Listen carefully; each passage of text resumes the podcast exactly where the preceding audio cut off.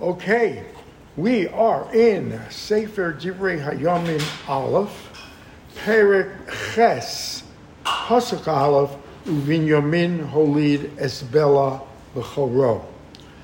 And so, this Perek is the last Perek of the genealogy tables of the Shvatim.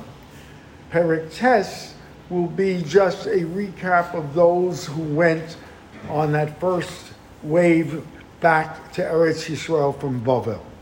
So it may behoove us to just go back again.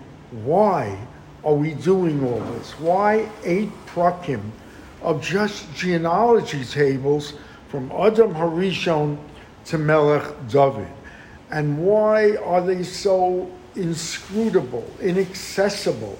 As every paper says, Divrei Hayomim is drush, it's not pshat. And we see it, and the answer to our question comes from Rashi. And even then, most Meforshim say this isn't really Rashi. It's called Miyuchas Rashi. Some unknown people put it together in the style of Rashi. But in any event, the reason we're going through this, the Hakol Mishum Yachas David Hamelech. It is all to get us to David Hamelech. He is the star of Divrei Hayamim. And the Rashi, or the Ersatz Rashi, gives a beautiful parable of a king going through the desert with his retinue, and he his crown. He drops a jewel from his crown, falls off into one of the sand dunes. Everyone disembarks from their camels and starts scrambling to find it in the sand. And after sifting and sifting and sifting, they finally find the jewel. That's what we are doing. We are going through all of this to ultimately get the jewel. And as Rashi says, Shemazkir tchila liyachas hatofel we're going through the unimportant, the petty, to get to the Iker. The Iker is David. Why? Why? Because the authors of the Sefer, Divrei Hayomim, Ezra, and um, Anshe Knesset Hagedolah, had a single one point agenda, as we've said. It's to get the nation from point A to point B, the exiles. Koresh had given permission to rebuild the second bayis in Jerusalem. Not only permission, he had given them the resources, the money, the craftsmen, the encouragement. And now Ezra sees he's dealing with a very downtrodden, beaten people. They uh, are without their nation, they are in exile. Uh, they think the Kadosh Baruch has abandoned them, and so in return they reciprocate and abandon him. And he has to get them there, and the way they decide to do it is to evoke the glory, the splendor of Melech David, the days of David and Shlomo, the halcyon days in Jerusalem. Could you say, make Israel great again? yeah, very, very good.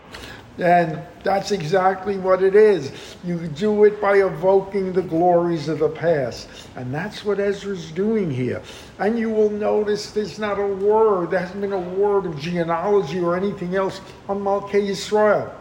The ten tribes, the, the, uh, the northern kingdom, they're gone. They're lost. We're not spending a second on them, and they have nothing to add to the glory. To the contrary, uh, they diminish it. So that is what he is doing. So now we are going to the last Shevet, Binyamin. Let's just start it and then let's talk about why are we doing Binyamin. We saw we did part of Binyamin yesterday, and as usual, there are Meforshim that say that's not really Binyamin, that's somebody else. This would be Binyamin, this larger section here. Just starting with that, Uvinyamin Holides Bella Bechoro. Now there are four different genealogical tables of Binyamin, two in the Chumash, two here, one yesterday, one today, and the Meforshim say this Bella Bechoro is the only one that appears on all four. So we see the confusion, the inexability. Names don't mean the same in one place as to the other. Ashbel Hasheni, Achris Hashlichi is Ashbel's the second. The next one is Achris, is third. Nocha Haravi, Rafa Hachamishi, Vayihu Banim Levela, Adar Vegera, Vavihud. Bela had these children, Vavishua, Benaman, Vaocha, Vegera, Vashufran, Vachuras. Ve'ele b'nei Ehud, Haim, Roshei Ovot, Lioshe, Geva. They were the leaders of Geva. Sometimes it gives the geographical cities. Vayagrum El Menochas, and also um, they dwelt in Menochas. V'namon v'achiho v'gera hu hagolam v'holid es uza v'es achichud. Stop there for a second. So now the question is, why are we doing Binyamin's genealogy in such detail. Again, purpose is to get to Melech David. You cannot go through David unless you go through Shaul. Shaul, as we know, was the first king of Israel. David succeeded him. There was his son, uh, Shaul's son Ishbosheth in the middle, but for a very short interregnum. Now the question is asked, why is Shaul stripped of his malchus? After Shmuel, he reigns two years at most, Shaul, and the Kodesh Baruch Hu strips him of his malchus, and the reason is he has sinned. And so the question is, why are his sins so so um, deep and non-redemptive that he will lose the malchus? And David, whether we like it or not, David sinned with Bathsheba. Why does David become Melech David and Shaul, for his sins, is stripped immediately? The answer the Mefarshim give, and it makes sense, is that David's sin, Bathsheba, was personal. It had nothing to do with his capacity or with his ability or with his mission to reign. Shaul's were were absolutely intrinsic to Malchus. What was Shaul's sins? Basically, there were two of them. One we learned in Shmuel that he was told to kill every living person in Agag's reign of, of Amalek, to kill the animals, not to take them as booty or treasure. We know he lets Agag live. So Shmuel comes to him What's happened? I hear the sound of animals, is what Shmuel says. How could this be? And he tells him that he let the animals live. And so Shmuel tells him, You are going to lose the reign. You are going to lose your malchus. And he answers him, and let me quote Vayomer Shaul Shmuel Chatasi. I've sinned. He finally confesses after a back and forth. Kiovarti es pi Hashem, I transgressed the word of the Kodesh Baruch Hu, besvarecha, and your words. V'ra'isi es ha'am, ve'eshma b'kolam. But I have an extenuating circumstances. I saw the people, they wanted it. Ve'eshma b'kolam. And so the people did it. They took the tzon, bakar. I gave you the uh, people wanted it. Agag is something else. That was a misguided act of chesed he thought he was doing. But in any event, he disobeys the direct order and follows the nation because the people wanted to do it. And that's what Shmuel says. He says the leader has got to lead. You're the king of Israel. You've got to lead, not be led by the people. The second incident is when he is to meet Shaul and Shmuel together at a really what's a prayer ceremony before they go into battle with the Philistines. And Shmuel has one instruction to him wait for me. Don't start this without me. And he starts without him. Shmuel's delayed, and Shmuel is furious. Why did you do this? And his answer is because of the wait, he saw the crowd was going to leave, or the crowd was beginning to leave. They wouldn't be there, so he started without Shmuel. Again, Shmuel says, You're the king. You aren't led by them, you are meant to lead them. And so that's why he is stripped of, of, the Malchus for those two sins. David, as we say, was personal. David does immense tshuva. David was haunted by it. for the rest of his life. So that's the reason we're doing Shaul. Let's continue. Pasuk Ches, V'shachrim holid b'stei Moav, min shilcho osam chushim v'esbara nashav. And Shachrim was born or gave birth in the fields of Moab after he had sent his wives away. He probably divorced two earlier wives. Meforshim say Shachrim is Boaz. Boaz, the of Ruth fame, of Megillas Rus, who is a progenitor of Melech David.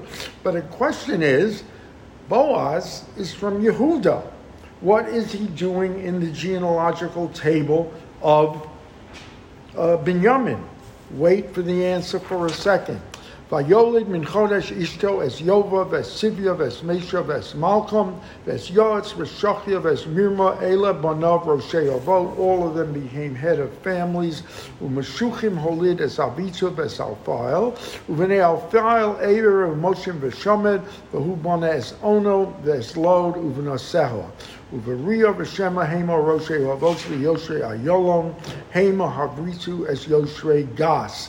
They inherited the land of Gas, the Achav Shashokak, the Yeremos, Uvivajia, the Orad, the Eder, Umichael, the Yishra, the Yocha, b'nei Bria, Uzavdaya, Musholem, Bechisye, Bechever, the Yizalna, Yova, ben El Paul, Vayokim, Zichrei, Avdi, the Eloni, Vitziyazi, the Eliel. Stop at Eliel. Eliel, the Meforshim says, is Eliyahu. And that raises a similar question as we just raised with Boaz. If it's Eliyahu, Eliyahu Hagiladi. Giladi means from the other side of the Jordan, Gilead, which is the home of Dan. Is he from Dan or is he from Yehuda? He's certainly not from Yehuda. So the Mefarshim give a very sort of metaphysical answer that it's true.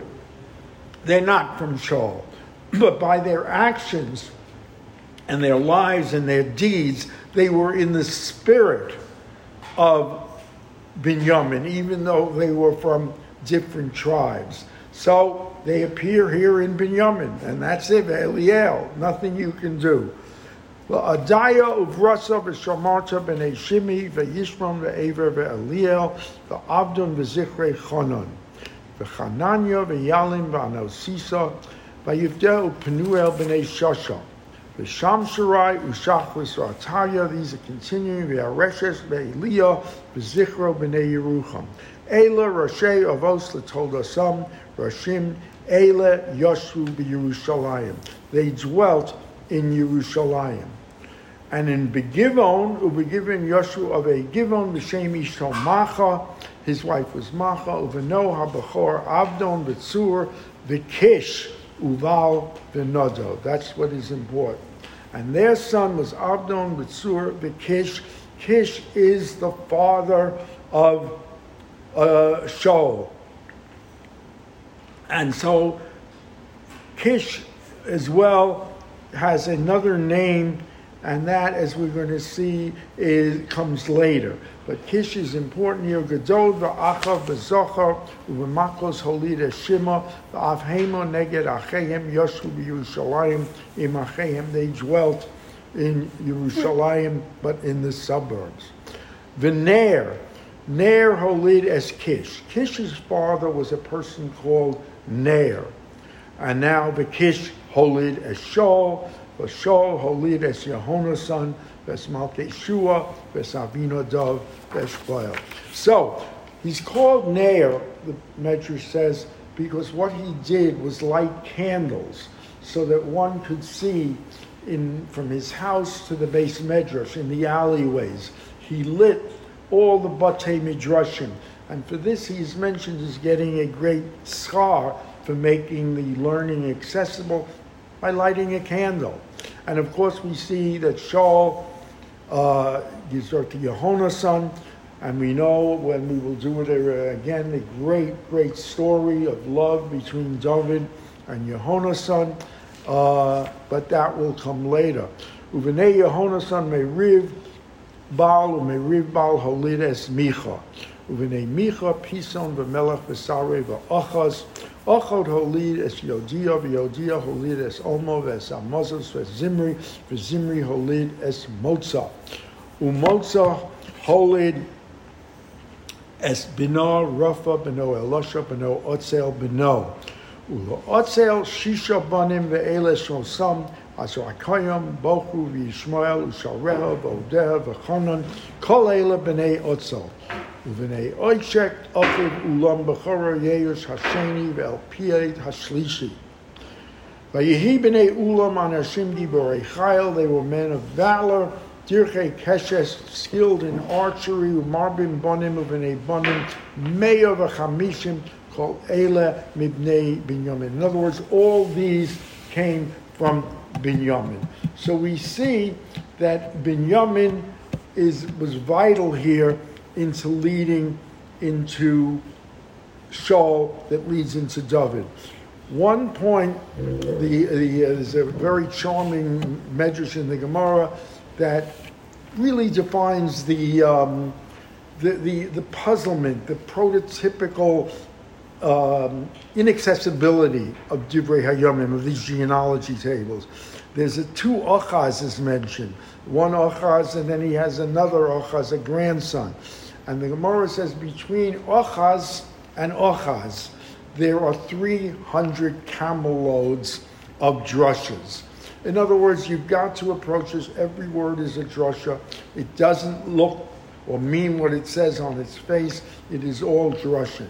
Having said that, we have gone through these exhaustive, difficult tables, and now Ezra is about ready to set out or have them set out. We know Ezra does not go in the first wave because he stays with his Rebbe.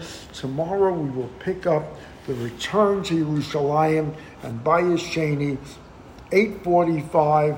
You will not want to miss it. Be there ad Khan.